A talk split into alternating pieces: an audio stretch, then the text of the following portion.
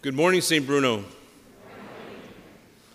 In today's gospel, we heard about John the Baptist, about him being in prison, and how he heard about the works of Jesus. Now, John the Baptist landed in prison because he spoke his mind. He wasn't politically correct. He told the king and his wife that they were wrong that King Herod married his brother's wife, and that shouldn't happen. And he was telling them over and over again. Well, King Herod got fed up with it, and his, and his wife, and they put him in prison. Now, as he sat in prison for about two years on the side of a mountain near the Dead Sea, he probably wondered if he did the right thing. Being in a prison cell in the side of a mountain. He probably wondered Was I wrong about Jesus? What, what happened here? I'm by myself, I'm alone in the desert. Have I been a fool? And where is this all this going? He knows that when a king puts you in prison to quiet you, it's not going to be a pretty ending. So he's probably having some very big doubts. So, being a man of action, John doesn't just stick around and just, just sit there. He says, I'm going to send somebody, I'm going to send my friends to go talk to Jesus. So he sends two of his friends, and they walk about 120 miles north, and they meet up with Jesus. And his friends probably came close to Jesus. And when he came close to Jesus, they asked him the question Are you the one who is to come? Or should we expect someone else? He probably turned to them, probably looked them in the eyes, and told them, Tell John what you have seen. The blind regain their sight, the lame walk, the lepers are cleansed, the deaf hear, and the dead are raised up and the poor have the good news preached to them. Now, John's friends would have immediately understood that those were the words of Isaiah from the Old Testament. And they probably went to go back and tell John exactly what happened. Now, can you imagine being in a prison cell, worried, doubting, wondering, and then having the darkness confuse you? Because that happens even when we're not in a prison cell. And then they bring him this good news that yes, you were the voice crying out in the desert. Jesus is the one. Can you imagine the relief and the joy he must have felt? Still in a prison cell, still suffering, but the internal joy that was in John the Baptist. Well, we have our doubts too. Sometimes we have questions of faith.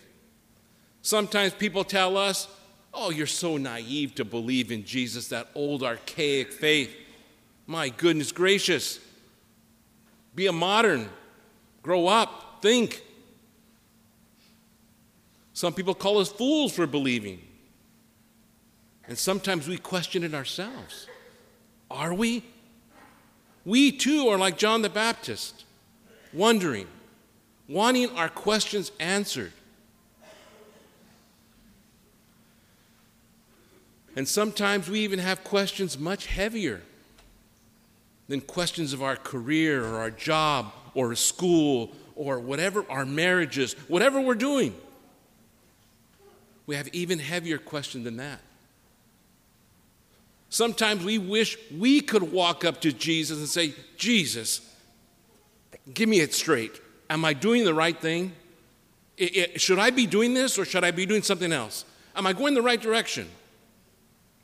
Or did I mess up? How many times in our life do we feel that and hear that and wonder about that? And we wish we could just walk up to him and ask him. Well, you can. And even when we're stuck and we feel like, oh, I can't, I, I, I can't even pray, I don't even know what to say, We too can be like John the Baptist and ask our friends to go ask him. We can ask our friends to pray for us and ask for prayer to have our doubts answered. And you say, Well, I, I really don't know too many people like that. Well, brothers and sisters, look around you. You have many people around you who can pray for you and ask Jesus for answers to your questions. And he may not always answer the, what you're looking for. John the Baptist said, Are you the one? Are you the one who's to come? But he didn't answer it directly. He said, Look at what I'm doing. Use your eyes, use your ears.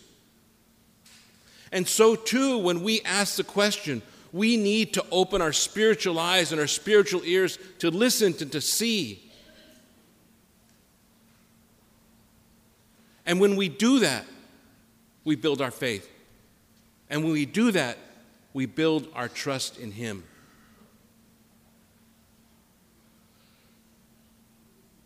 And sometimes we have go to those who have gone before us. The saints. I just saw a little boy today with little medals on his, on his, uh, around his neck, new medals with relics. I don't know where he is. I know he's here somewhere. He went out to class. Good, good boy. And these relics remind us of those people who have gone before us. Our church reminds us of those people who have gone before us, to ask them to pray for us in our doubts. In the stained glass window there, there's John the Baptist. You can ask him to pray for you for your doubts. Mary, Joseph, over here, the Holy Family.